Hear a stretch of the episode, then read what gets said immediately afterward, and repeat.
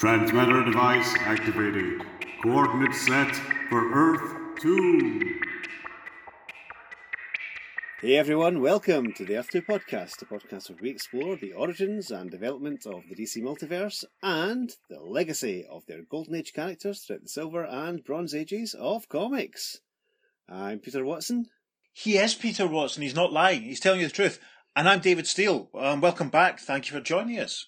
Today we are looking at part one of the nineteen sixty-six Justice League of America and Justice Society crossover team-up, and we're doing a story from issue forty-six of Justice League of America that was published on the ninth of June nineteen sixty-six with a cover date of August nineteen sixty-six. So, issue forty-six of J L A is quite a significant one because it's the first appearance in the Silver Age of the Golden Age D C superhero, the Sandman.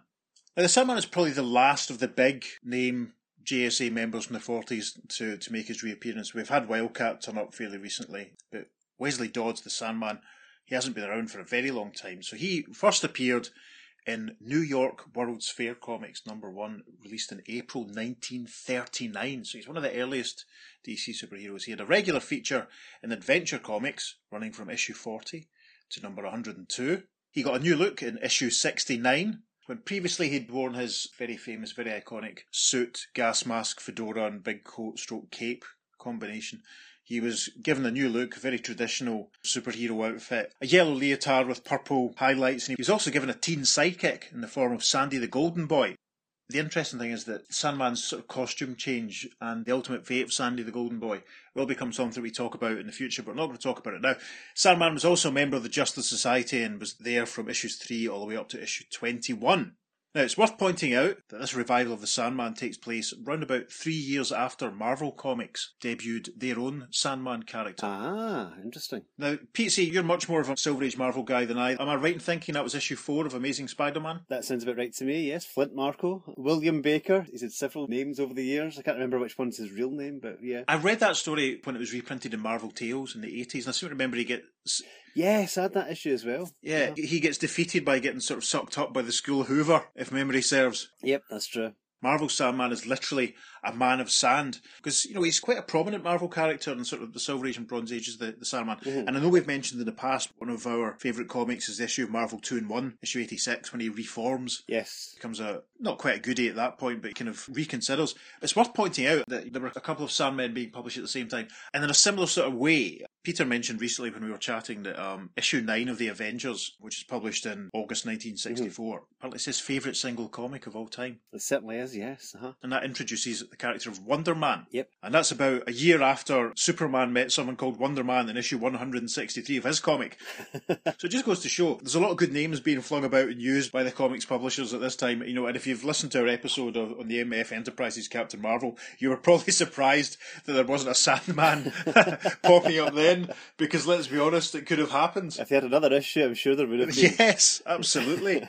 Just as a, on a wee tangent, P C, tell us about Avengers issue nine and why you like it so much. It's just a fantastically told one and done story. I originally had it in the British Comics reprints when I was a boy. Mm-hmm. And the story basically is Wonder Man is Simon Williams and he's basically a, like a, a low rent Tony Stark.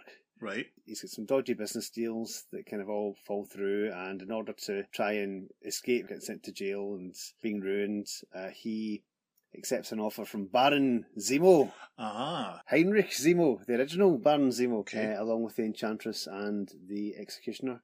He accepts an offer from them to be given powers, and he gets these ionic powers. So he's an incredibly powerful character, and he is going to infiltrate the Avengers. And he decides he wants to just reform then, uh, instead of working for the Masters of Evil. Right. But it turns out that unless he gets uh, further doses of this ionic energy, then he's going to die. Ah, disaster. Oh no. So he has to work for the Masters of Evil. But in the end, he decides he's just going to reform properly and work with the Avengers against Baron Zemo. And of course, that means he dies. For a time. Mm. He gets better. He does come back. He gets better. He's one of my favourite Avengers, actually. I was a big fan of him in the eighties. I loved his sort of safari jacket uniform. Yeah, that's a good look. I even liked the one that he had for a while in West Coast Avengers, the green and red one that everyone else seemed to hate. But I thought it was great. Oh, I'm not a fan of that one. I liked the black t-shirt one with the, the red W. That was good. Yeah, it was pretty smart. Yeah. Mm-hmm. This is the Wonder Man podcast.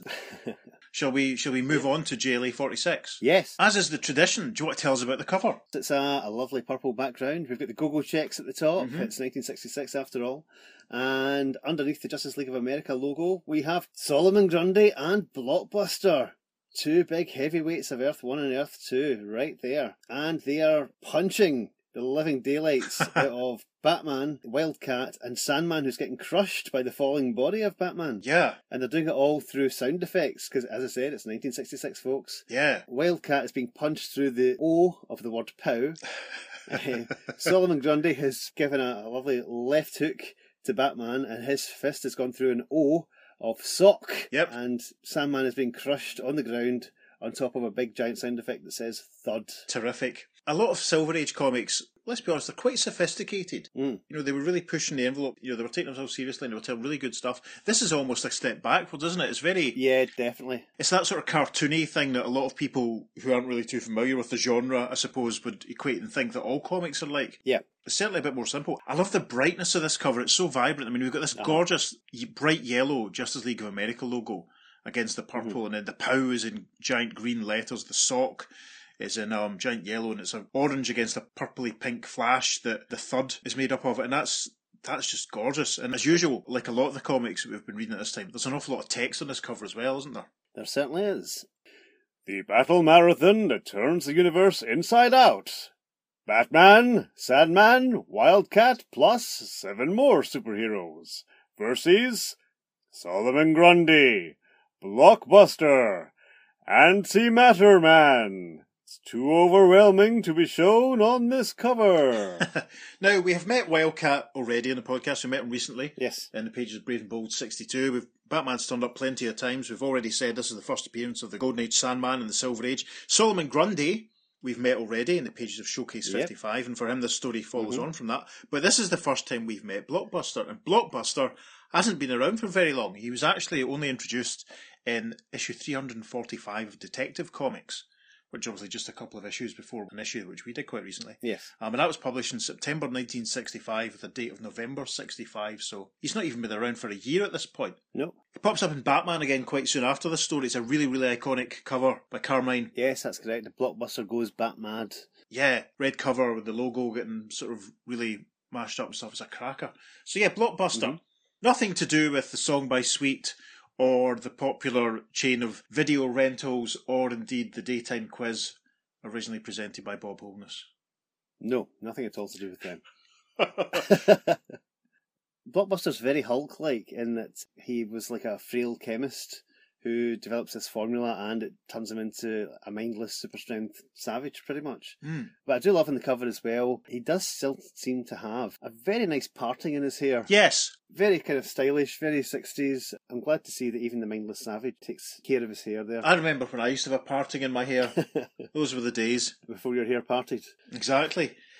I've I've been quite down on Mike Sekowsky in the past. We should point out the cover's drawn by Sekowsky and yeah. Joe Giella. Yeah. Joe Giella, right? I couldn't remember his full name.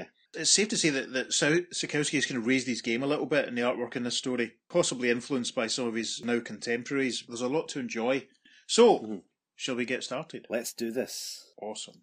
Our opening splash panel. We see the Antimatter Man, who was too overwhelming to be shown on the cover. To me, he looks very much like a Star Trek baddie. Do you know what I mean? Yeah, he's kind of got the he's got the head shape of like a one of the grey aliens, as it were. Yeah. Uh, but his face is because he's got half well blue and half black. Mm. It sort of looks like the, the character Frank Gorshin mm. played in the original series. Yes. Beale, is it Beale or Loki he was? I can't, I can't remember. remember. He was one of them. Yeah, those two characters had the two-sided mm, face mm, where one was dark mm. and the other one was white. So it's very similar to that. That's exactly what I was thinking of, yeah. Mm-hmm. He was an orange outfit, it's like an orange t-shirt and orange leggings, and he has a purple belt and he wears boots. He's sort of standing in the middle of this image, and ranged before him are the assembled members of the Justice League of America and the Justice Society of America, and they're all in it sort of forming a human chain that appears to be trying to stop Earth One and Earth Two from colliding. It's a brilliant image. And as usual, as you would expect, because it's nineteen sixty-six, there's a heckload of text. There is indeed. So, let's do the roll calls first. Because mm. we have got two roll calls here for the Justice League and the Justice Society. So, Justice League roll call is Batman, Flash, Green Lantern, and Hawkman. Yep. And the Justice Society roll call is Black Canary, Doctor Fate, Doctor Midnight, Sandman, Spectre, and Wildcat.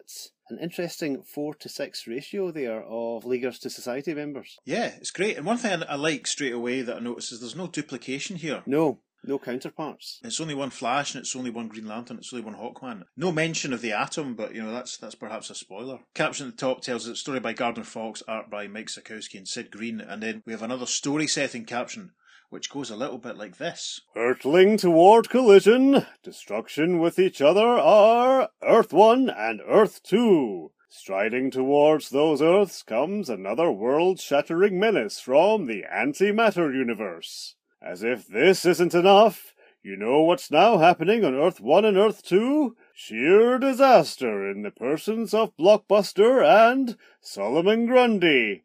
But we can't go on. You'll have to read all about it for yourself. Our nerves are too badly shattered because we already know what's going to take place in the crisis, crisis between, between Earth One and Earth Two. Amazing. There we are. I'm really excited we're doing these stories because I got these issues, I seem to remember, my friend Scott bought me them for my birthday in Stateside Comics in Glasgow, which I ended up working in a few months later.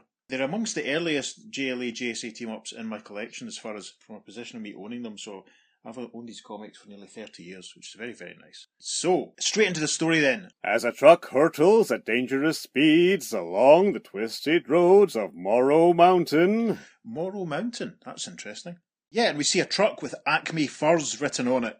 It's a green truck speeding along, clouds of dust as it being cast up, as it hurtles along the road. And we see in the distance, flying behind it, it's Hawkman, the Hawkman of Earth One, and he is thinking, those fur hijackers won't get far. I'll soon overtake them and... Uh-oh, heavy fog rolling in. Yeah, in the bottom of the panel we see sort of what I said there was the clouds of dust. It's obviously it's the heavy fog that Hawkman is talking about. That's rolling in. And then the next panel, his view of the road is completely obscured by this cloud of fog. And he's thinking, fog's become so pea-soupy.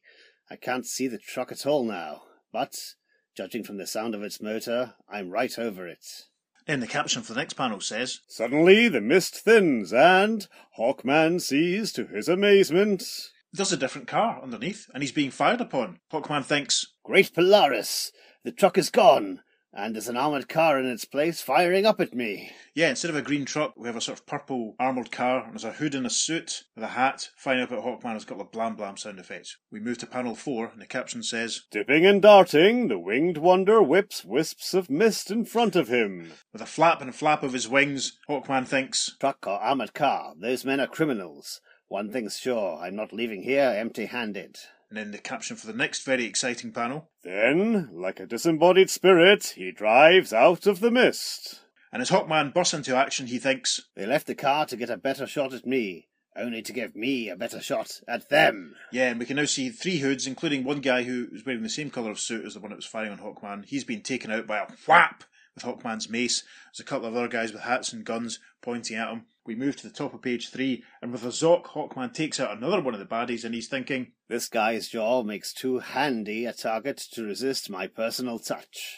And then the next panel, he thinks, when they come to, I'll find out how they pulled that switcheroo. And this is great. With a little flash of emphasis and a clunk and a sock, we see Hawkman taking out another baddie. And again, very similar to the Green Lantern story we did very recently. There's a huge sprinkling of very large cartoony sound effects, very like the ones that we got on the cover. And again, as we've said before, this is obviously the influence of the Batman T V show yeah.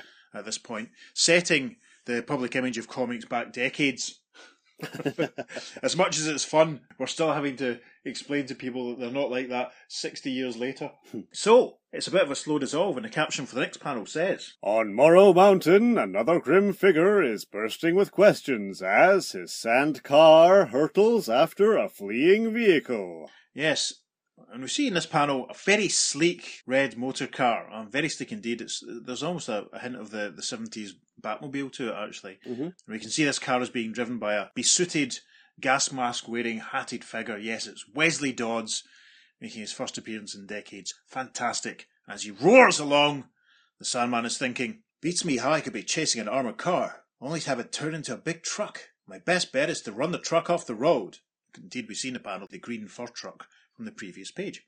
The caption for the next panel then says, "Get set for a thrilling treat, fans. You're about to see Sandman, one of the original members of the Justice Society of America of Earth Two, go into action with his special weapon, sand." And in a nice little effect, we've got kind of at the bottom of the caption box, it's almost like dissolving into sand itself. It's almost like little sand particles drifting out the bottom of the, the caption. It's very effective. It's a very small, very dynamic panel as the Sandman, with a screech, roars past the truck, which with a slightly exaggerated crash, obviously he's run it off the road. Acme first, tremendous. The next panel shows Sandman leaping out of his car, running back towards the truck. The bad guys are getting out of the truck, and the Sandman is thinking, I don't have to be a mind reader to know these characters are crooks, no matter what sort of vehicle they're riding in. A handful of sand into the air and... an oddly shaped energy rod flashes a torrent of heat and water at drifting grains of matter. Yeah, Sandman is wielding a gun in this final panel. And as the caption says, it's firing a little burst of red heat, and we can also see some water coming out of it, and there's a little cloud of sand in front of him.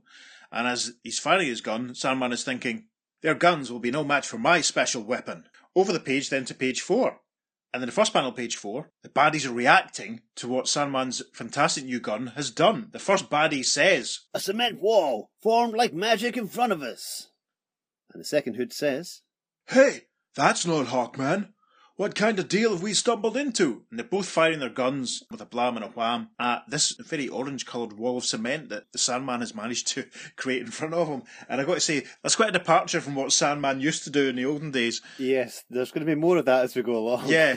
The first sort of early Sandman stories were almost sort of very atmospheric, noirish. Yes. Not really superhero stories as such, but then when, mm-hmm. when he was rebooted, and obviously and Jack Kirby and Joe Simon were working on him, it was very traditional sort of acrobatic sort of superhero stuff. So this is quite an evolution for Wesley Dodds, it must be said. So now, the second panel on page four, the caption says, "The cement wall crumbles into a sandy curtain as the grainy gladiator surges forward." Sandy Curtin. I think my, my dad went to school with someone called Sandy Curtin. Hello, Sandy, if you're listening. Make sure you follow us on all our social media, Sandy. This is tremendous. There's so much going on here. The instant wall of cement has crumbled indeed when Sandman is marching forwards, and one of the bad guys is saying, "Look out, whoever he is, here he comes." And as the Sandman moves forward, he's thinking, "I've been out of the crook-catching business so long, these thugs don't even know me." In the next panel, Sandman is firing his gun again, and the sand that made up the cement wall has now been reconfigured as sort of glass bubbles that have encapsulated the bad guy's guns. And one of the bad guys is saying, "This guy's a whiz. He turned the sand into glass." And the big bad guy says, "He got us handcuffed." Then the next panel with a giant exaggerated sock sound effect, Sandman knocks out the other baddie, saying, "Talk up. How'd you change that armoured car into a hijacked truck?" Then have a change of scenery in the next panel and a caption box that says, "Hawkman and Sandman are not the only crime fighters wondering what strange force has come upon their normal, orderly worlds. For instance, at this moment on Earth Two... And I have to say, Sekowsky's artwork here is terrific. The the expressions yeah. and the, the detail and the features on these two bad guys is is amazing. I can...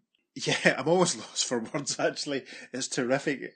They almost look like Dick Tracy bad guys. Yeah, they're amazing. Um, so we have a, a hood and a hat with a cigarette wearing a green suit, and another guy wearing a slightly fancier hat with what looks like some fishing flies in the band. He's wearing a blue suit, and the guy in the blue suit is holding up a bag. But rushing in from the background in this panel, it's Doctor Midnight, who, of course, we met recently in the pages of The Flash. And as Doctor Midnight rushes in, he says, "Ah, I diagnosed this case as a bank robbery. Now I'm here to operate." That's fantastic dialogue. And the bad guy in the blue suit says, "Trouble ahead, it's Doc Midnight." Fantastic. So we skip over a page to page five, passing an advertisement for an eighty-page issue of Jimmy Olsen. And the first caption at the top of page five says, "Out of his medical satchel, Doctor Midnight yanks a specialised weapon."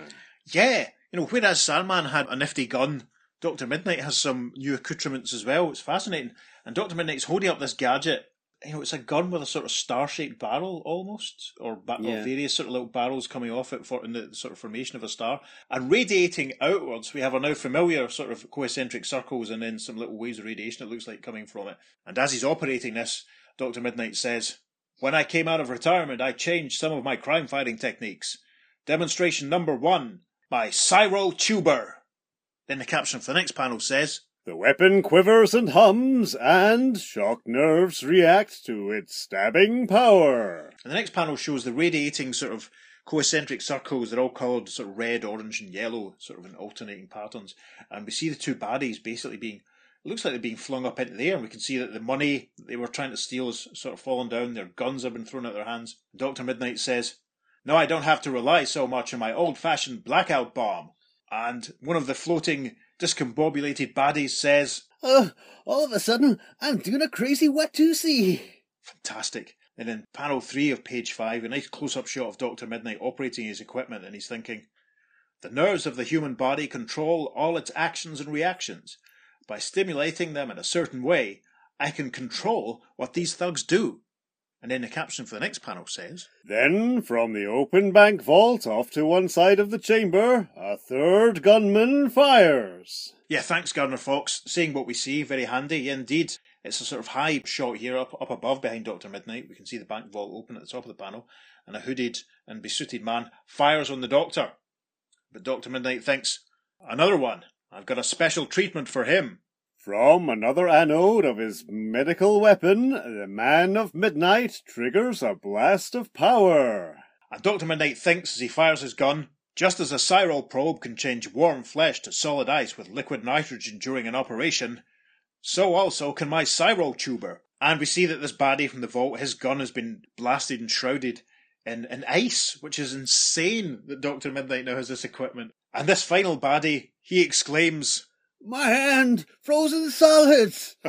Outstanding. We now move to the top of page six. As the crime crusader leaps forward to round up his captors, he finds himself whirled around and around, violently and incredibly. Yeah, all of a sudden, it looks like Doctor Midnight has become like a human top. He's spinning around. We see his body whirling around, and a nice, it's almost like the five faces of Doctor Midnight as he rotates. And he exclaims, "What? What's happening to me? I feel like a top with legs." And then the caption for the next panel. "Suddenly, hands reach out to grip and stop him as..." And indeed, suddenly, it's Barry Allen in costume as the Flash of Earth One. And he's arrested Doctor Midnight's movement, grabbing him by the shoulders. And the Flash says, "Doctor Midnight, where'd you come from? I was just about to pull a whirlabout capture of some bank robbers when they disappeared and I nabbed you." "I was doing the same thing when I found myself spun out of my Earth Two and into your Earth One.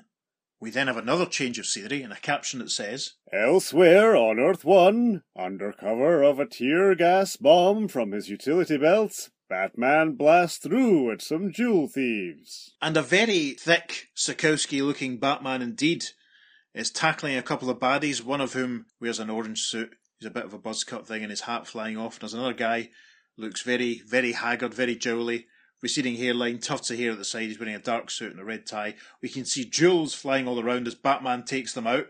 Batman's punching the baldy guy with a giant whap sound effect. He collides with his mate with a clunk, and as he's doing all this, Batman is thinking, "I'll wrap this up so fast, these crooks won't be cleary-eyed till they see themselves in jail." Caption for the next panel then says, "There is an abrupt moment of intense cold, of dizziness, and out of nowhere comes a flying fist." Yeah, with a giant thud sound effect, Batman is suddenly getting a punch on the jaw, and he thinks, "That punch had knockout drop plastered all over it." The caption for the next panel says, "For a few moments before the last wisps of the tear gas bomb disappear and they can recognize each other, two crime crusaders exchange powerhouse punches." And it's revealed that Batman has actually just been punched by Wildcat. With giant zap and pow sound effects, they're still laying into each other, and Wildcat realises what's happening and says, "Hold it!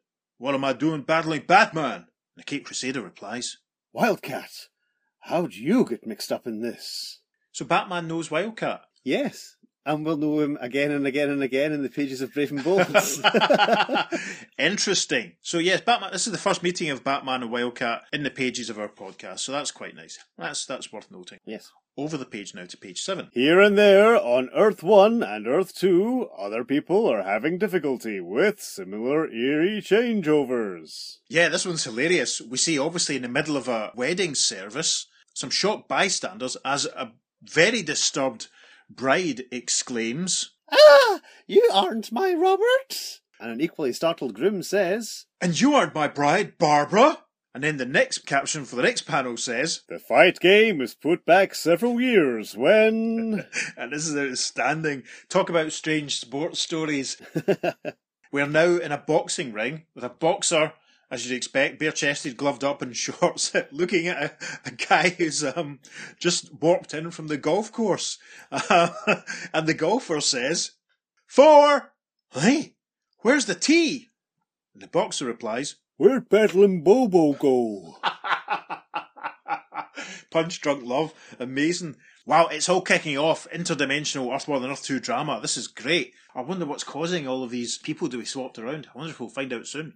So, we now move towards the bottom of page seven, and a caption says, on Earth-Two, Black Canary is chasing a burglar across a rooftop when... Yeah, we see Black Canary, and she's not in a rooftop. She's running through a swamp by the looks of it, and she's thinking, I lost sight of the crook, and my senses too, judging from this marshland I'm inexplicably sloshing through.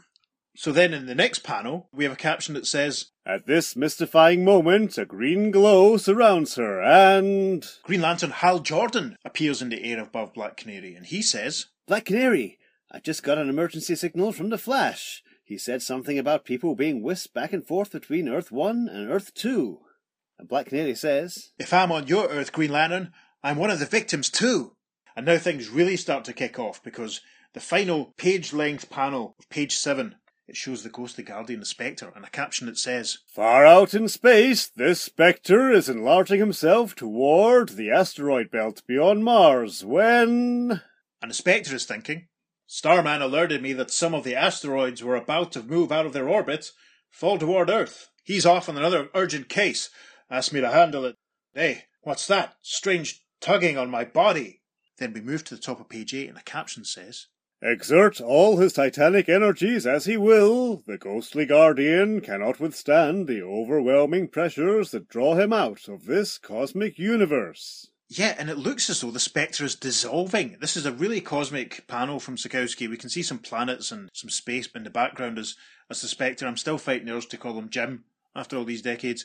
It's basically... yeah, there's no other word for it. He seems like he's evaporating into a cloud of smoke. And he's thinking, I feel like smoke, drawn by a strong suction. Where is it taking me? Not far away, in a striped prison globe of mystic energies, the marshland monster known as Solomon Grundy feels an alien power surging into his body. And this panel shows Solomon Grundy as we last saw him, in that little bubble of energy created by Doctor Fate and Green Lantern, still floating about in space, and he yells, roar!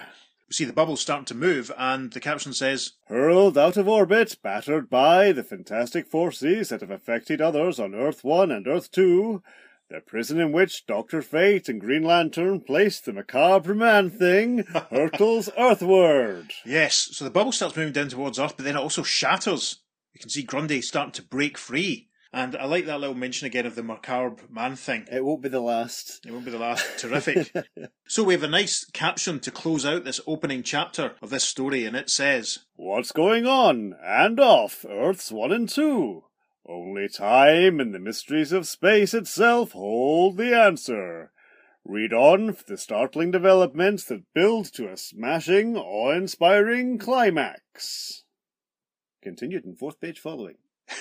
Now, one thing before we go further, one thing I want to comment on here is the Spectre mentions Starman. Yes, as if he casually phoned him up. Yeah, and we see Grundy close by, not far away in space and time, et cetera. So this, I suppose, clarifies something we talked about slightly when we did our first couple of Showcase Spectre episodes. Mm-hmm. This confirms then at this point that Spectre is on Earth too. Absolutely, yes. So we continue a few pages following. We have this issue's letters page.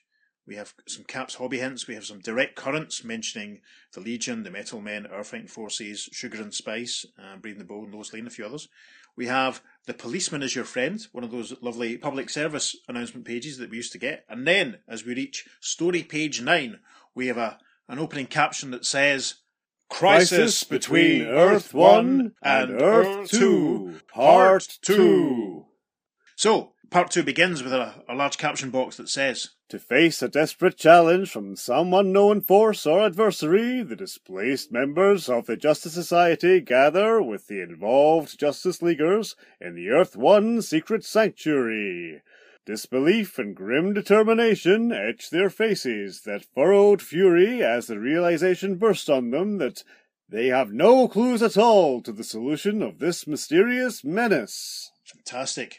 And this is a really, really good... I mean, I, I can't praise Sekowsky's artwork enough. He's really raised his game compared to the sort of the childish chicken scratchings that took up so much of the first couple of J L As that we did. Maybe I'm being too harsh on him, but this is really nice. It's a pleasure. So we see The Flash, Doctor Midnight and Hawkman. They've obviously been doing some contemplating. It's a very shiny floor as well in this J L A headquarters because we can see not almost the reflection, sort of.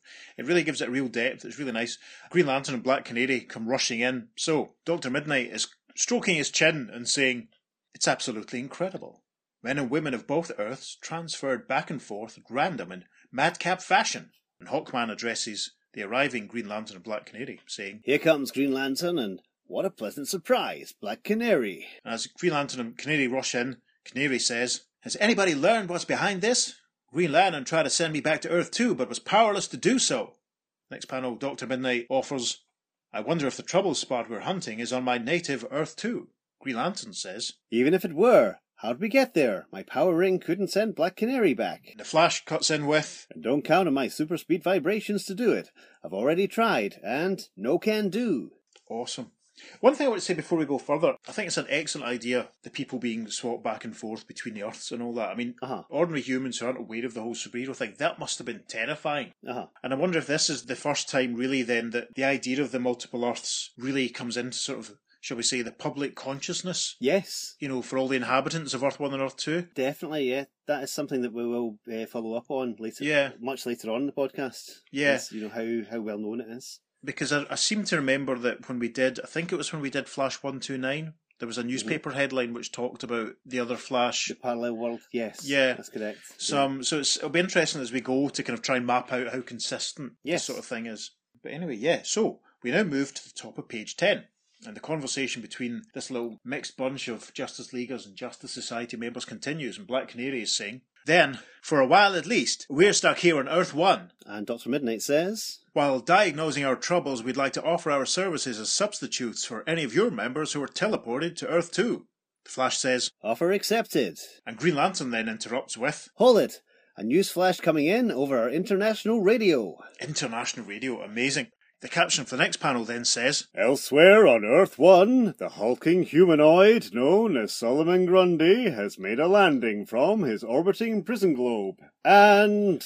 And we see Grundy, who seems to have grabbed a tree in his left hand, and he's not very happy. He's yelling, "Rah! Me find Green Lantern! Me kill him dead!" So that's cool. It's references to the, the Alan Scott Earth Two Green Lantern, who does not appear in this who is not appearing in this film, no. who doesn't appear in this story, which is great. The caption for the next panel, "Demented rage sparkles in his bestial eyes. Hot blood surges through his veins with primitive kill lust. One thought alone obsesses his subhuman brain." And we see Grundy trashing a house, basically, with the tree trunk. And Grundy says, "Me hate Green Lantern. Me kill him dead." And in a voice, what looks like someone actually inside the house, this must be terrifying for them, says, "Call the police! A monster's on the loose!" Then the caption for the next panel, "From countryside to city street, the marshland monster turns its titanic strength to senseless destruction as..." This is a great panel, very dynamic artwork showing Solomon throwing some cars around as a policeman firing on him. There's a giant crash sound effect. And one track mind Solomon Grundy, he's saying, "Green Lantern, come here, then me kill." We have arrived at the bottom of page ten, and a caption for the next panel then says, "Hold on. Solomon Grundy is not the only awesome avatar being freed from an imprisoning sleep, for in Gotham City's Alfred Memorial Foundation at this moment, in a laboratory where unleashed power is running wild..." So this panel, very exciting. There's electrical equipment obviously fizzing and zizzing and popping because we see Blockbuster breaking free from his, his restraints. We can see some electronic scientific equipment ranged around the room, and there's a scientist in attendance who's very concerned, and he exclaims, "The Blockbuster is breaking loose, disappearing before my eyes." And it does look as though Blockbuster is a little, growing a little transparent around his face and his head. It's almost like he's fading from sight. Yes. I wonder where he's off to. The caption at the top of page eleven says, "The eerie energies that have displaced people from Earth one to Earth two now displace Blockbuster. Just as Solomon Grundy was switched onto Earth one, the brute behemoth has been transferred to Earth two. And we see Blockbuster marching through a swamp. I wonder if it's Slaughter Swamp. Could be. Could be. Let's see if there's any of uh, Rex Tyler's contaminated chemicals in the water. Then we'll know. Rex Tyler's Contaminated Chemicals was a, a programme that ran on, on children's B B C in the early nineties. So this panel shows Blockbuster marching through the swamp with a grrrr. I'm glad I'm playing Blockbuster because he's got much less dialogue than Solomon Grundy. Anyway, we then have a full panel space of text, which is a bit helpful, and it says, "Thus, our superheroes of Earth one are about to be challenged by only one mammoth monster. But what an adversary Solomon Grundy is going to be, for imprisoned in the globe of striped magic yellow bands and power ring green bands, he has absorbed some of Doctor Fate's powers, as well as those of Green Lantern." Oh no! And then we have a lovely go-go check band, just to emphasise the fact it's nineteen sixty-six, mm-hmm. and underneath that it says, "Editor's notes, if you haven't read it, you're out of luck, but if you can beg, borrow, or buy a copy of Showcase fifty-five, you can still thrill to Solomon, Solomon Grundy, Grundy goes, goes on a rampage. rampage. Or just listen to our previous show. Yes, please do, because it's great. So, the next panel on page eleven has a caption that says, "But before we get to that pulse-stunning, power-packed battle between Solomon Grundy and the Justice members, we want you to peek in on a certain laboratory in Ivytown." Yes, and this panel shows the Atom, Ray Palmer, in his civvies, hard at work in his laboratory, with his assistant, Enrichita Negrini, and Ray is thinking, "My emergency Justice League signal buzzing like mad, but the size and weight controls of my invisible Atom uniform won't function." Oh no. The caption for the next panel then says, "Though he has been helping his Italian exchange scientist assistant, Enrichetta Negrini, in her greatest experiment, Ray Palmer quickly loses interest since..." And we can see Ray making fists to try and activate his size-changing equipment, and it's not working, and he's thinking, "I can't help my fellow members in whatever case it is that occupies them. I'm stuck here. It's Ray Palmer." I wonder what's affecting Ray's size-changing equipment. I wonder if we'll find out. I hope so. Right, so we now move to the bottom of page eleven and a caption that says, "Okay, now we're ready. The seething hate in the brain of Solomon Grundy allows him only one thought. Seek out and destroy Green Lantern. And as the members of the Justice Groups surge forward, he hears that name cried out." And this panel's almost from the point of view lurking behind Solomon Grundy as he's looking up and he sees the silhouette of Hawkman flying in and Green Lantern bearing Doctor Midnight, Black Canary and the Flash on a little power ring generated platform. Canary says, "Green Lantern, look! It's Solomon Grundy!" Grundy exclaims, "Green Lantern! Ah! Me kill him!" Before we move on, interestingly on that panel, Flash seems to be crouching down. I wonder if he's taken off his yellow boots so that he can actually stand on anything, but he does actually look as if he's crouching down, so he may well yeah. be sitting uh, so that he's not going to fall through the platform. I hope so. That would be terrible. Mm. So, we now move to the top of page twelve. "Solomon Grundy blinks with hesitation. This is not the Green Lantern he knows, but the name's the same, even if the costumed figure isn't, and so... action!" There's another very dynamic panel. I'm very impressed. I wonder if he spiked it from Gil Kane. I'm very down on Mike Sekowsky. So we're up in the air now with Green Lantern looking down towards Grundy, who's hurling a rock up at Hal Jordan's Green Lantern. Grundy yells, "Kill! Cool! And Green Lantern says, Grundy, you've got the wrong party, but I'm turning this into a surprise party for you. The next panel, Green Lantern fires the boulder that Grundy threw back at Grundy, and Green Lantern says, to start the festivities, here's a sock in the schnozzler. Amazing. The next panel, with a bwam, Grundy punches the rock and it shatters. Grundy roars, Rah! Doctor Midnight and Black Canary in the background of this panel, and Doctor Midnight is thinking, wow, Grundy smashed Green Lantern's blast with his bare fist. How'd he come up with that extra power? The next panel, Black Canary is approaching Grundy, and she's thinking, I'll break a pellet of paralysis powder from my amulet. A bit of feminine charm to soothe the savage beast. The caption for the next panel says, the blonde bombshell blows that powder right at the mammoth man-thing, who promptly blows it right back. Yeah, you see Dinah blowing the powder, and then a very, it must be said, a very rotund-looking Grundy with a foo sound effect, blowing it straight back. About simultaneous action in that panel. We move to the top of page thirteen. Canary is down on the ground. The caption says, as the girl gladiator drops, the Scarlet Speedster rockets forward. Again, this looks tremendous compared to some of the stuff we've had in the past. Flash moves forward, whirling both his arms, and he's thinking, I'll windmill that stuff away from Black Canary while whipping up a storm of objects to Solomon Grundy to distract him until I can come to grips with him. Yeah, we see rocks and bits of trees sort of flying around. A lot going on. The caption for the next panel. Then, as Flash super speeds at the marshland monster, Grundy's hands are flailing around him and he yells, ah! Me stop you! Me send you back! Yeah, it's almost having an effect because the Flash says, hey, I'm not moving forward. I've been stopped dead in my tracks. The caption for the next panel. Unable to stop his progress, in reverse, the Scarlet Speedster races backward around the world. Wow, yeah, and we see Barry as the Flash running full speed, but backwards. We see him running backwards over some water, maybe it's the ocean, and he's thinking, I still have all my speed, but for some strange reason I'm not able to control it. But maybe this won't be a total loss if I can slam into Solomon Grundy from the rear.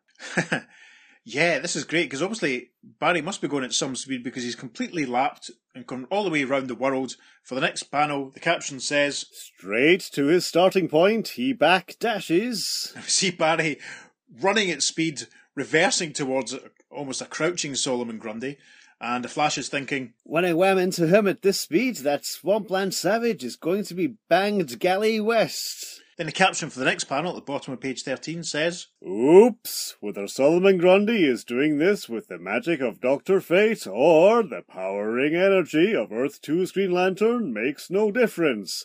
Brother, he is doing it.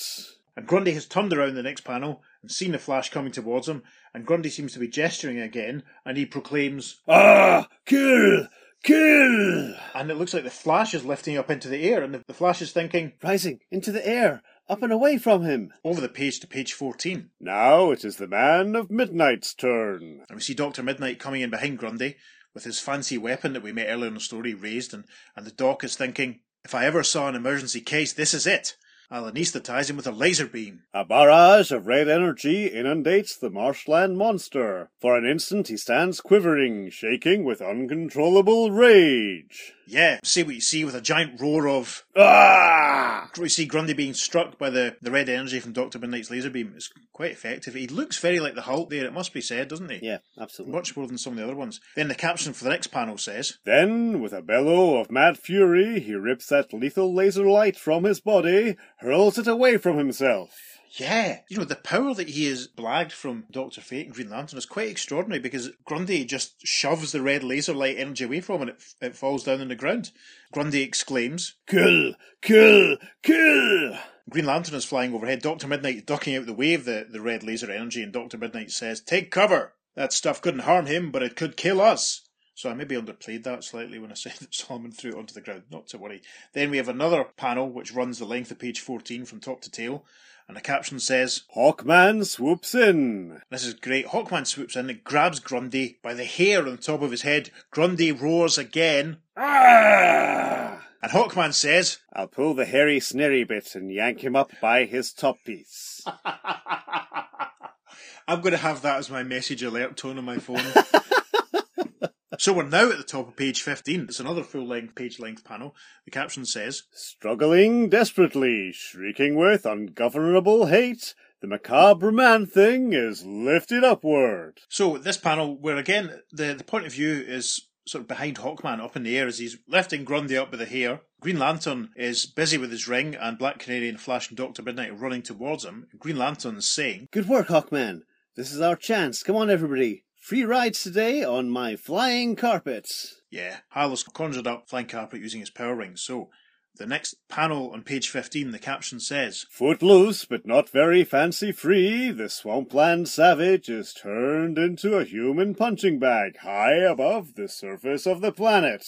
Yeah, and that's basically what's going on in this panel. Hal's Green Lantern ring must have borne them up to chase after Hawkman and Grundy, and we see Barry the Flash getting some slaps in, and Black Canary punching at Grundy, and Doctor Midnight gesturing with his gun, and, and Hal seems to be doing something too. So and Hawkman's still pulling him by the hair. Yeah, yeah. Right. Which can't be nice. No. So, caption for the next panel. "Blow battered and fist flailed, Solomon Grundy weakens. His desperate twistings grow less frenzied. His mammoth body can absorb no more of this superpowered punishment." Hawkman is now carrying Grundy by his collar. You stop playing by the hair, which is quite nice. And we can see that Doctor Midnight, Flash and Canary are back down on the ground. Green Lantern is gesturing towards a sort of mountain range in the distance. And Green Lantern says, "Hawkman, over this way for the grand finale." The caption for the next panel. "A power-ringed wedge opens up an entire mountain. Above that mighty maw flies Hawkman with his inert burden." And we see the front of the panel, the Flash from Green Lantern's power ring as he has basically made the mountain open up, and Hawkman lets go of Grundy, who falls into the chasm. And we have a closing caption for this page which says, "Will thousands of tons of solid rock and granite hold the macabre man thing? No one can answer that question, yet. Right now, however, the Spectre is facing an even more deadly menace." We arrive now at the top of page sixteen, and a caption says, "Drawn between worlds on the borderland of everywhere and nowhere, the disembodied detective comes face to face with the terrifying challenge of the unknown." The challenge of the unknown. Yes. Not to be confused with the challenges of the unknown. No, no. A single challenge of the unknown. Yes, yes. A single challenge of the unknown. That was the less successful spin-off series. And this first panel on page sixteen shows the Spectre basically confronted with the Antimatter Man, who we saw in the opening splash panel. So as a reminder, he wears an orange outfit. His face is sort of one half is sort of blue, one half is sort of black. Whereas his eyes are just circles with sort of stars inside them. Again, you know, they're sort of alternating colours and mismatched. The Spectre is thinking, "What is that thing? An intelligent being of some manifestation of unguessable natural forces in this space sector? It's giving off an odd glow that's weakening me." In, in a very effective single shot of the Spectre's face, he's thinking, "With my spectral powers I can sense that it comes from an antimatter universe. If it comes in contact with solid matter of my universe, instant destruction." Next panel, Spectre takes a punch at the Antimatter Man with a giant whoop sound effect, and he thinks, "Since I am a spirit, I am not composed of positive matter. I must fight and defeat this unknown before it crosses over the borderland into Earth itself." We then have a closing caption box which says, "Sheesh! Is Spectre ever in for a shock? If you are brave enough, go on reading. But if you can't stand thrills and dangers, surprises and catastrophes, stop now and play it safe. For the valiant ones, the story continues on the second page following." So, over the page to page seventeen, and we have a caption that says, "Crisis, Crisis between Earth-One and Earth-Two, Part three. And we have an opening caption that says, "In the eerie realm between Earths, between space and non-space, on the very rim of time itself that borders our matter universe and the antimatter universe, which is the opposite of our own world, the ghostly guardian engages in one of the most frightening fights ever known. Though the Spectre is not composed of matter, the alien energies seething inside his antimatter opponent take their own toll of the spirit sleuth." Yes, yeah, so this is obviously where the Spectre has ended up after he dissolved earlier on where we saw him. And the first panel on page seventeen, there's only two large panels on this page. The Antimatter Man retaliates with a zwack, but the Spectre notices something has gone wrong. And he thinks, "My arm shrank to a third of its former size, and oh, my battered head." And indeed, yeah, the, the Spectre's right hand and right arm is shrunk. I wonder if that's the effect of the Antimatter Man. It must be. It looks like a baby arm. It's really freaky. Yeah, it's really... Well, it's not as freaky as the next panel, where the Spectre's head has grown to an enormous size on his normal-sized body with its tiny, shrunken right arm. It's quite tricky in a perspective. So him and the Antimatter Man are standing amongst a sort of very spacey cosmic background. But this giant-headed Spectre is now thinking, my head, swelling up like a balloon. Every time I come into contact with the Antimatter Man, something terrible happens to me. At the top of page nineteen, a caption says, as the discarnate detective desperately seeks to rally his ebbing powers. Yeah, with a bop, the Antimatter Man strikes the Spectre on the head, with the result that his legs shrink up into his body, and his head's still quite enormous. He looks like a weird Funko Pop version of the Spectre now. It's quite funny. Spectre is thinking, I'll suspend time itself so I can't... Oh, too late! He's hit me so hard he's driven my legs up into my body. Caption for the next panel. Distorted and deformed, dazed and shocked by contact with antimatter, the Spectre is helpless to move. This is horrible. His legs have disappeared and his trunk, his trunks are basically just stuck on top of his, his shoes and his little pixie boots. It's horrifying. The Antimatter Man has started walking away, and this distorted Spectre is thinking, at least my spirit senses are still functioning, and they tell me that Antimatter Man is on his way to Earth.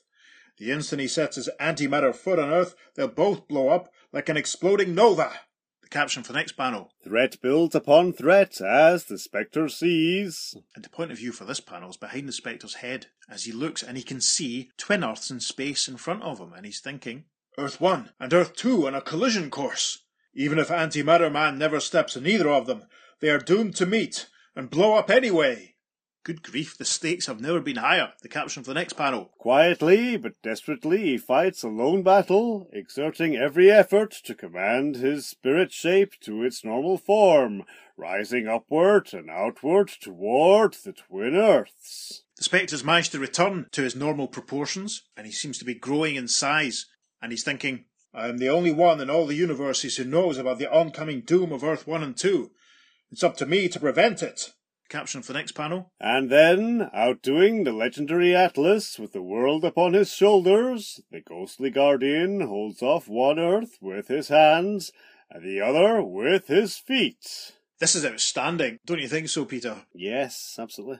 I mean, actually, if you turn, if you rotate the page ninety degrees, it almost looks like he's standing on one Earth. He's stretched out his full height and is using his hands to try and push the other Earth away. Now, the the two globes, they appear very much as sort of solid objects, like one of the Spectre's feet is over the ocean, one is over land, yeah. And he appears to be holding on to, to North America on the other globe, so similar sort of thing to some of the stuff we've seen before when a Spectre goes cosmic. The normal sort of physical rules don't seem to apply when you get cosmic. Yes, absolutely. So, Spectre stretched out between the two Earths, and he's thinking, there, for a while at least there can be no collision. But how long can I maintain this position? Over the page to page nineteen. At this critical moment, let us return to Batman and the members of the Justice Society on Earth two, short hours before, in the secret sanctuary. And we see Batman, who is now with Doctor Fate, who we haven't seen yet in this episode, and Sandman and Wildcat. Batman is saying, how about it, Doctor Fate? Magic me back to Earth one. And Doctor Fate is gesturing towards his big golden crystal ball, very similar to what we've seen before, and he's still using the, the little lightning bolts to represent his magic. And Doctor Fate says, that's not going to be as easy as it sounds, Batman. I've been checking into my crystal ball here, and I can't see anything of Earth one. If I can't see it, I can't send you there. As long as you're stuck here, you can help us clear up this mess. And in the background of this panel, we see the Sandman. The Sandman's hat, the brim seems a lot smaller than it should be. Yeah. It's not quite the fedora, it's a bit more of a trilby in style. The Sandman has something to say. Hold it. Listen to what's coming in over the radio. Our primitive throwback to the days of the caveman is running wild in Pine Tree City. The police are unable to cope with him. Pine Tree City? Pine Tree City. That's good, that's a new one. I hope someone's writing all these down. So the voices come out of the radio, and the assembled heroes react. Doctor Fate says, I wonder if that caveman character is connected with the fantastic displacements that have been occurring between Earth one and Earth two. And Wildcat says, let's go find out. And so, unaware of the doom that threatens both their Earths, Batman with the Justice Society members race down upon... And it's Blockbuster. He's lifted a telegraph pole out of the ground and he's swirling it around. There's sparks flying as the electricity is discharged. Batman is riding with Sandman in his sand car. Doctor Fate is flying in, and Wildcat's on his motorbike. Batman is thinking, good gosh, it's the Blockbuster. I'd never been able to stop him as Batman, only as Bruce Wayne, because I once saved his life. The caption for the next panel at the bottom of page nineteen says, instantly, the masked manhunter yanks off his disguise, but not before Wildcat drives to the attack. Yeah, with a whap sound effect, Wildcat punches at Blockbuster, saying, nobody's ever stood up yet to the punch that made me undefeated champion of Earth Two. Which is confirming then at, the, at this point, I suppose, that Wildcat is indeed on Earth Two. Yes. So far. At least one version is. Yes, as you say, at least one version, possibly. So, we're now at the top of page twenty. The caption says, Blockbuster does not blink even under that frightful blow. Instead, with a zock, Blockbuster punches Wildcat, who goes flying backwards into the unmasked Batman. And Bruce Wayne says, wait, I'm the only one who can handle him.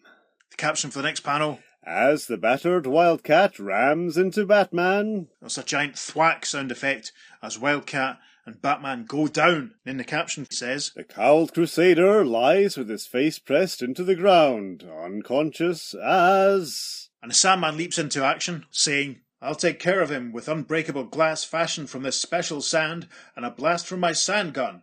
So Sandman has produced some special sand from somewhere, hurled it at Blockbuster, and he's firing his sand gun, which obviously has some kind of alchemic transformative effect on the minerals. Very interesting, and it does tie into something in the future. It's very, very clever. So, the next panel. It looks like Blockbuster's been frozen in a block of ice, but actually, the Sandman says, got him locked up inside shatterproof glass. Harmless as a glass statue.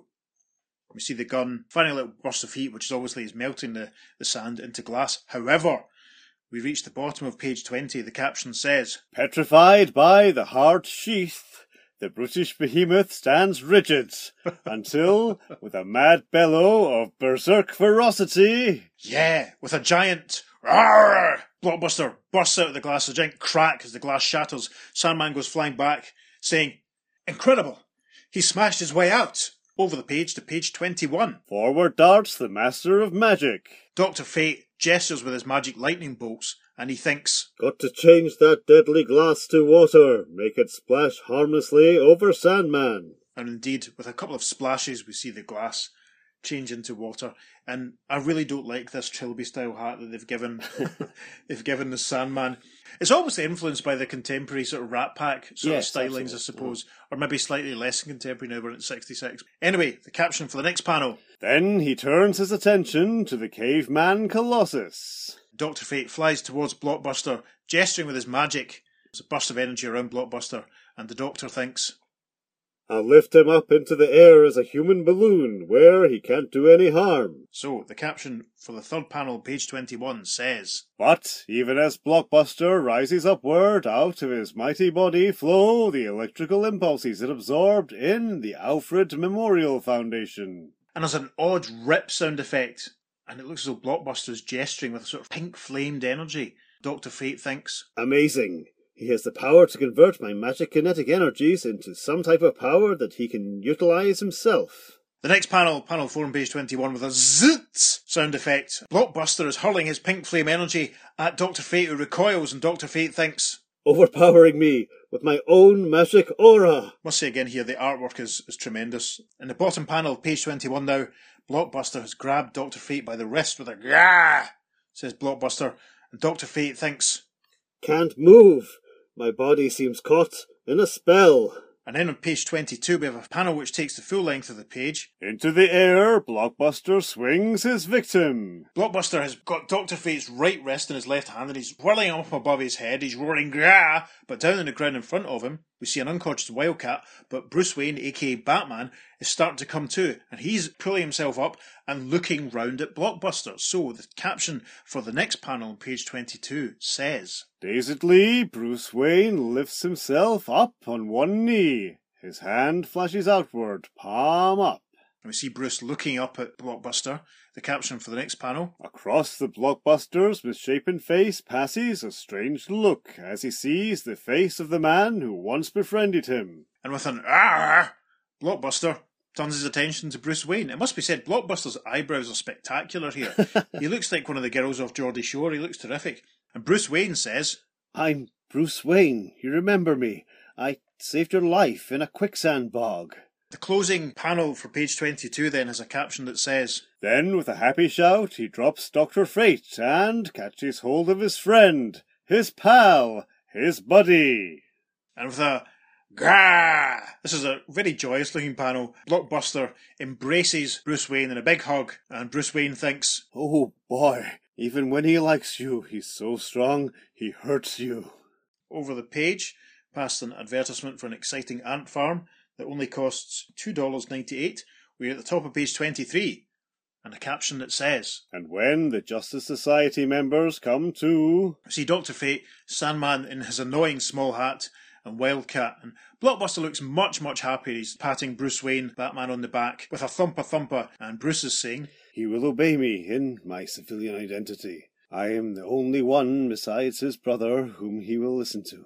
And Wildcat says, "You've revealed your true face to us. Well, it doesn't matter since we're on Earth two and you're from Earth one. Sandman adds, "Your secret will be safe with us." Doctor Fate says, "But this doesn't solve our immediate problem. You can't go on babysitting for that brute, Batman. What are you going to do with him?" Now, the interesting thing here is there's no sign here that the Justice Society members recognise Bruce Wayne. It's fascinating, especially considering uh, we've recently had the Earth two Batman appear in the imaginary story, in that detective story where he replaces Earth one Batman, so we know if he's replacing him, he must look absolutely identical to him. Yeah, pretty much. So there can't be much of a physical difference between the two of them. Is it a case that the Justice Society don't know each other's identities, or is it just because Batman's not an active member? Yeah. No, he wasn't a big member back in the Golden Age, but you think they would know. Yeah, and or maybe Wildcat has, has made the assumption that Batman of Earth one is Bruce Wayne, but it doesn't necessarily mean that Batman of Earth two is, you know, but then he, as you say, you'd think they would probably know. Yeah. It could just be that uh, because they all have concealed identities, they know how big a thing it is to take off your mask, yeah, and reveal and expose yourself that way. So yeah, it's possibly a showing of solidarity, almost. Yeah, and Wildcat's sort of saying, like, you know, it's not as if we we're going to pop up on Earth one and tell everyone that yeah. the guy who people know there is, is Batman is actually Bruce Wayne. Although he could pop round to Wayne Manor and say, "By the way, are, are you Batman on Earth two? Just checking. "Oh, brother, I'm just checking." Right, so the next panel space is taken up with headshots of Solomon Grundy and Blockbuster and a caption that says, "What indeed can Batman and the Justice Society members do with the Blockbuster? How can they prevent his going on another rampage? And over on Earth one, can Flash, Green Lantern, Doctor Midnight, Black Canary and Hawkman ever be really sure that Solomon Grundy won't burst out of his mountain prison?" So we have a slow dissolve now, and a caption that says, "On Earth one, Ray Atom Palmer still cannot get his size and weight control device to work." And we see Ray's assistant in the background, working away, and she's saying, "I believe I am succeeding, Ray. I am doing what I set out to do. Oh, it's so exciting." And in the foreground, Ray Palmer is thinking, "I wish I could succeed in what I'm trying to do." You know what, Peter? I'm starting to wonder if maybe Henry Chetter's equipment has got something to do with everything that's going on. Let's find out. I wonder. So, we dissolve back into that scary cosmic space where we saw the Spectre and the Antimatter Man, and we see the Antimatter Man striding, and the caption saying, "And don't forget Antimatter Man, who is approaching Earth as he strides across the eerie realm between worlds. Finally, what of Spectre and the crisis he's trying to stave off between Earth one and Earth two? Over the page to the closing page twenty-four, we see the Spectre still standing with his feet on one Earth, trying to hold off the other Earth with his hands. The caption says, "Out on the very rim of existence, where nowhere becomes somewhere, and time merges into space itself." And the Spectre is thinking, "Strange, overwhelming forces are hurling the two Earths together. I cannot resist them much longer." The non-matter form of the disembodied detective shrinks. Smaller he becomes, and still smaller. Yeah, it looks as though the Spectre's shrinking as the Earths get bigger. So, we have a closing caption for issue forty-six, and it says, "You do not dare miss the concluding chapters to this tale of terrific forces which pit superheroes against the grim giants of Earth one and Earth two, against the dread danger of Antimatter Man. against the coming crash of two worlds, which will mean the utter destruction of mankind. Is there anything the Justice League and Justice Society members can do to prevent the absolute end of everything? Amazing Answers, next issue. Wow. I like Crash of Two Worlds was a nice little mention there in the final panel. Yes, the, cra- the coming Crash of Two Worlds, yeah. That was terrific. That's quite epic, yes. That was so exciting. It was very full on, full throttle. Mm. There's a lot to talk about there. Where do you want to start then? First of all, let's talk about the, the Justice Society. It's great that, again, that they seem to be pretty much the focus. There's more of them in this story than there are of Justice Leaguers. And mm-hmm. it's just really cool. Obviously, we've had Solomon Grundy come back, who's a big J S A mm-hmm. baddie, which is quite cool. Yes. Gardner Fox seems to have a bit of a minor obsession about upgrading the J S A and their powers and abilities. Yes, that's a good point. Yeah. His, I mean, you've got Doctor Midnight's Cyrotuber device, which mm. seems to basically do anything. Yes, whatever the plot requires. Sandman's sand gun and what he's doing with that is actually something that will feature much later on, and indeed we will get mm. onto that later on. It does form a big part of character development for a different character. Yeah. But that's way down the line. But at least that has mm. some roots in his background and everything. But Doctor Midnight seems to come out of nowhere. I mean, the fact he's got a freezing ray on it seems to be, has he like taken that from the icicle, modified one of the icicle's ice guns and put that on as an attachment? Yeah. It's weird. I'm not really into Doctor Midnight having this little multitask gadget gun all of a sudden. Yeah. Comparatively recently, when we did issue one fifty-nine of The Flash, we talked about what uses blackout bombs might have been in that yeah. story. Mm-hmm. So I wonder if then the D C Comics team have sort of thought, hang on a minute, all Doctor Midnight has got is these blackout bombs. Yeah. Let's try and make them more interesting. Uh-huh. We didn't even see the blackout bombs in this story. No, true. Why didn't you use a blackout bomb against Blockbuster, for example, you good. know, yeah. to disorientate mm-hmm. him?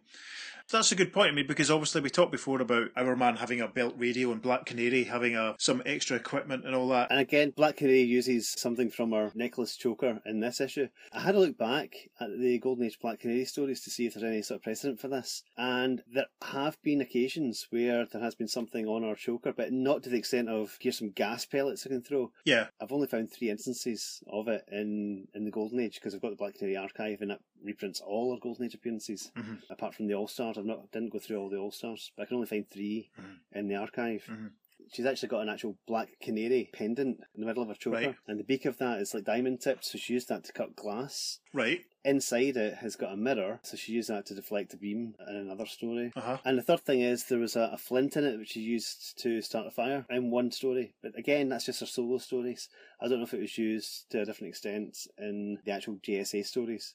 But she's an expert in judo. She holds her own in fights without having to resort to gimmicks on her choker. Mm-hmm. So, you know, obviously later on, we've got a Black Canary who has a sonic scream and actual power. Okay, fair enough. But trying to fit tiny wee gadgets onto the small choker that she's got when, you know, she's got pockets in her outfit, which would be a lot easier to put things in yes. and use. It's, yeah. I always find that sort of thing quite bizarre. And that they, it's almost like she's got a mini utility belt. Mm-hmm. Because at this point, Black Canary doesn't have the canary cry. Mm-hmm. which we've all got used to over the years. Yeah. And I mean, that's one thing. Recently, there was the trailer for the, the new animated Justice Society movie that's going to be coming out. Mm-hmm. And you and I both sort of twitched a little bit at the fact that Canary had this Canary cry in the Golden Age. Yeah. And first of all, she exists in World War Two. She didn't actually appear until nineteen forty-seven. But never mind. Yeah, exactly. It makes sense at this point in her career when she doesn't actually have superpowers to be resourceful enough to have all these knickknacks or whatever yeah. about her that she, that she can use. I mean, they are getting older, so it would make sense. Yeah. Yeah, yeah exactly. Yeah. One thing I thought was great was just the casual way that Doctor Fate rocked up. Yeah. He was just there. Yeah. He didn't get an introduction scene. It was just like they're at the base and he's there and they joined at mid-scene. I really liked that. I thought that was good. He's almost been the front and centre J S A-er in the previous stories that we've read. Uh-huh. He's almost like the Superman of the team in a way uh-huh. in that, you know, he seems to be the one that sort of takes charge, takes lead and the focus is on is putting the Spectre aside for a moment. He's the most powerful one that actually is there all the time. Yeah. We've not actually seen the Spectre working with the Justice Society yet. Nope.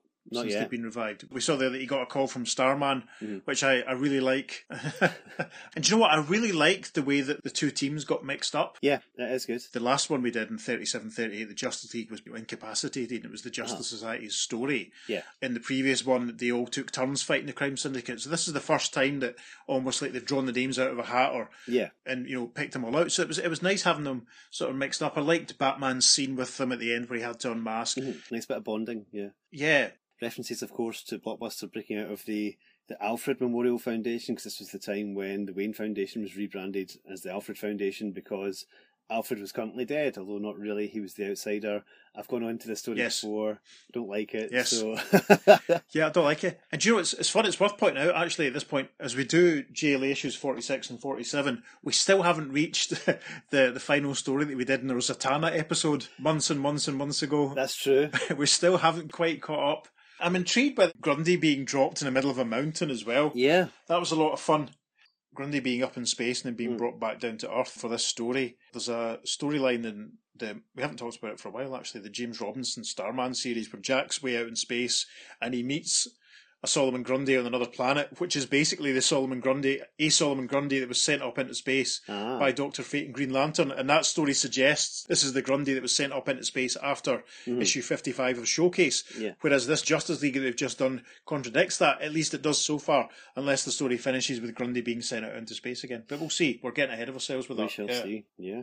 It's nice to see Ray's lab partner, Enrichetta Granatini, turn up in this, because she is a supporting character in the Atom, and she actually does come back right. post-Crisis as well. Oh, fantastic. She's a big feature in the Power of the Atom series. Right. So it's okay. quite cool that that's a character that you generally think of as just like a supporting character in the Atom, and it's like, who really remembers her?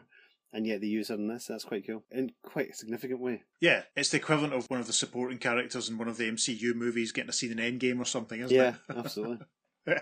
Yeah, I really enjoyed this one. It rattled along. There was a lot going yeah. on. Some of my favourite characters in it. It was great seeing Sandman back, mm. and it's nice to see the two teams properly interacting, really for the first time, really yeah. since twenty-one and twenty-two.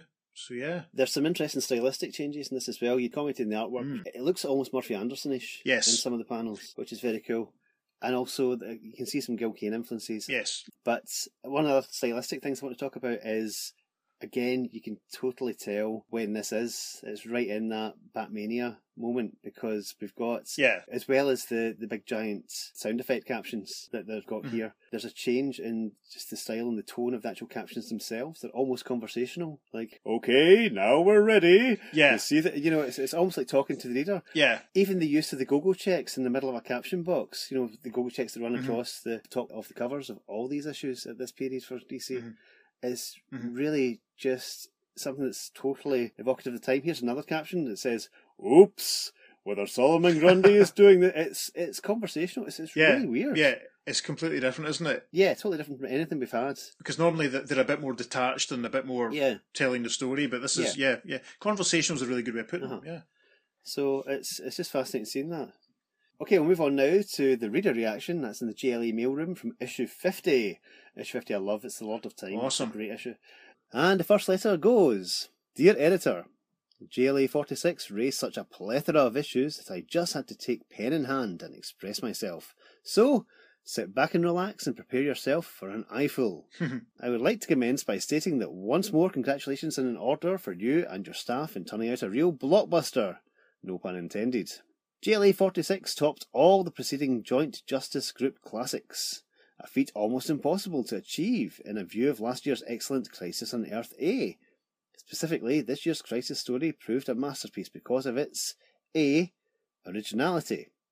The usual run-of-the-mill plot pits a group of superheroes against a menace from space or some kooky scientist, but never answers the old puzzler, what if they had to face both simultaneously? Mm. In this issue, you not only threw two earthly villains, Blockbuster and Solomon Grundy, and an extraterrestrial menace, Antimatter Man, at the super best of both worlds, but plagued them with three mysteries. Why are the Atom's controls malfunctioning? Why are the people from both Earths being transported to each other's sphere? And why are both worlds on a collision course? Ah. B. Artwork.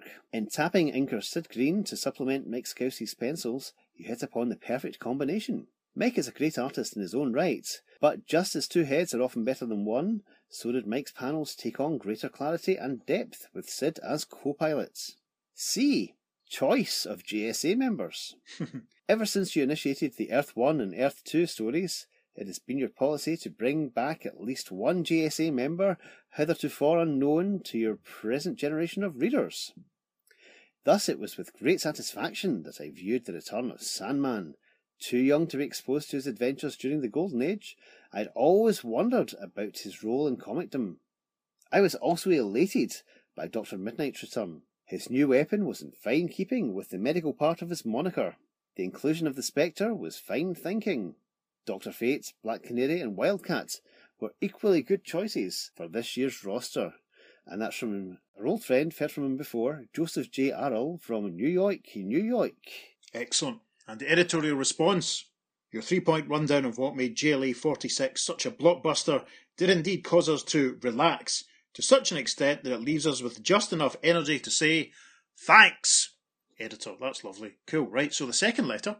Dear editor, you, sir, are a taxing burden to your readers, and especially those who are in the custom of regularly commenting on the magazine you produce. What does a person say to an editor who consistently surpasses the quality of each previous issue of the magazine he turns out after the same person has lauded the same editor regarding the unsurpassable quality of the previous issues?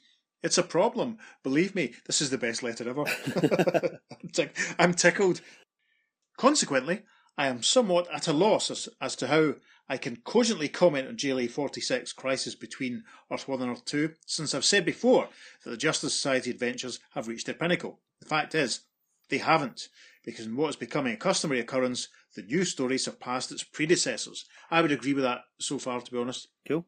I think what pleased me most about this story was its structural balance, the simultaneous balance of several plots, a trademark of writer Gardner Fox. He may write better stories, but none so well constructed. He handled it exceptionally well, and to be used effectively, it must be so. First, he sprung the transfers of everyday people between the two Earths, which we didn't really talk about, but that was that was joyous. Yep. That was really funny, the, the golfer and the boxer especially. Sure.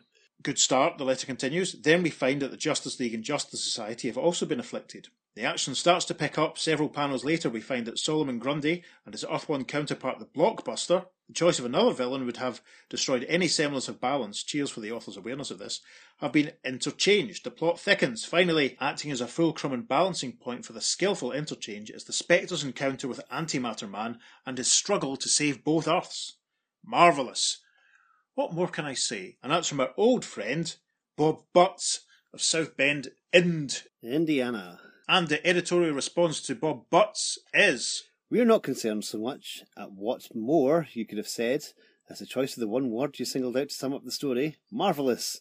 A very competitive word indeed, says the editor. Excellent, excellent. And the final letter says, Dear editor, though the race is only half over, it looks as though I stand to collect. In my letter in the August J L A, I said that issue forty-three was the greatest comic mag I have ever seen.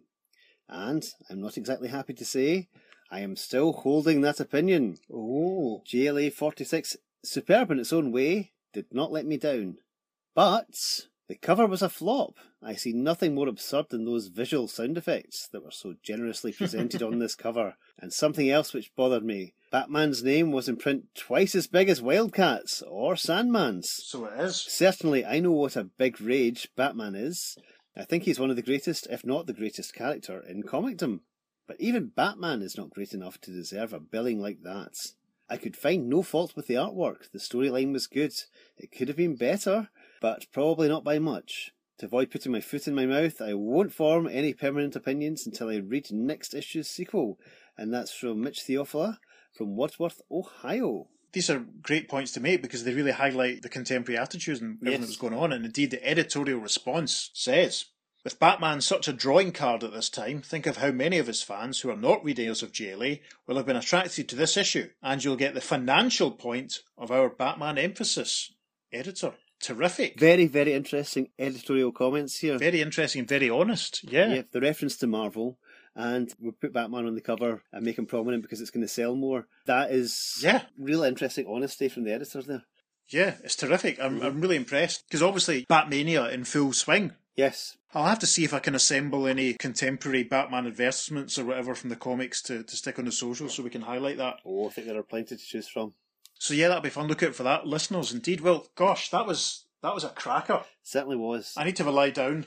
That's what the readers at the time thought about it, and you've heard what we thought about it. But what, dear listener, do you think about it? Please get in touch. You can email us at the earth two podcast at gmail dot com. Make sure you follow us on Facebook, Instagram, and Twitter because we always post up tons of extra comment there. There'll be a, a an actual gallery for this issue uh, up on Facebook so you can see some of the panels we've highlighted. Uh, you can find us at the Earth-Two podcast on Facebook and on Instagram, and on Twitter we're at podcast underscore Earth-Two. We certainly are. So yeah, please check out our social medias. We're doing our best to give you as much extra sort of context to everything that's going on.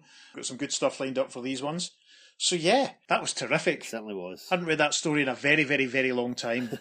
I loved it, apart from the Sandman's hat. Indeed. And on that note, I've been Peter. And I've been David. And you've been listening to... The Sandman's Hat Podcast. The Earth-Two podcast. podcast. Transmatter Cube activated. Return coordinates set for Earth Prime. Amazing. He has the power to convert my magic kinetic energies into some type of power that he can utilize himself. You've paraphrased that completely. It's fine. I, I, I troutened it. I just troutened it, okay? You can't give me a row then the next time I may. I haven't been.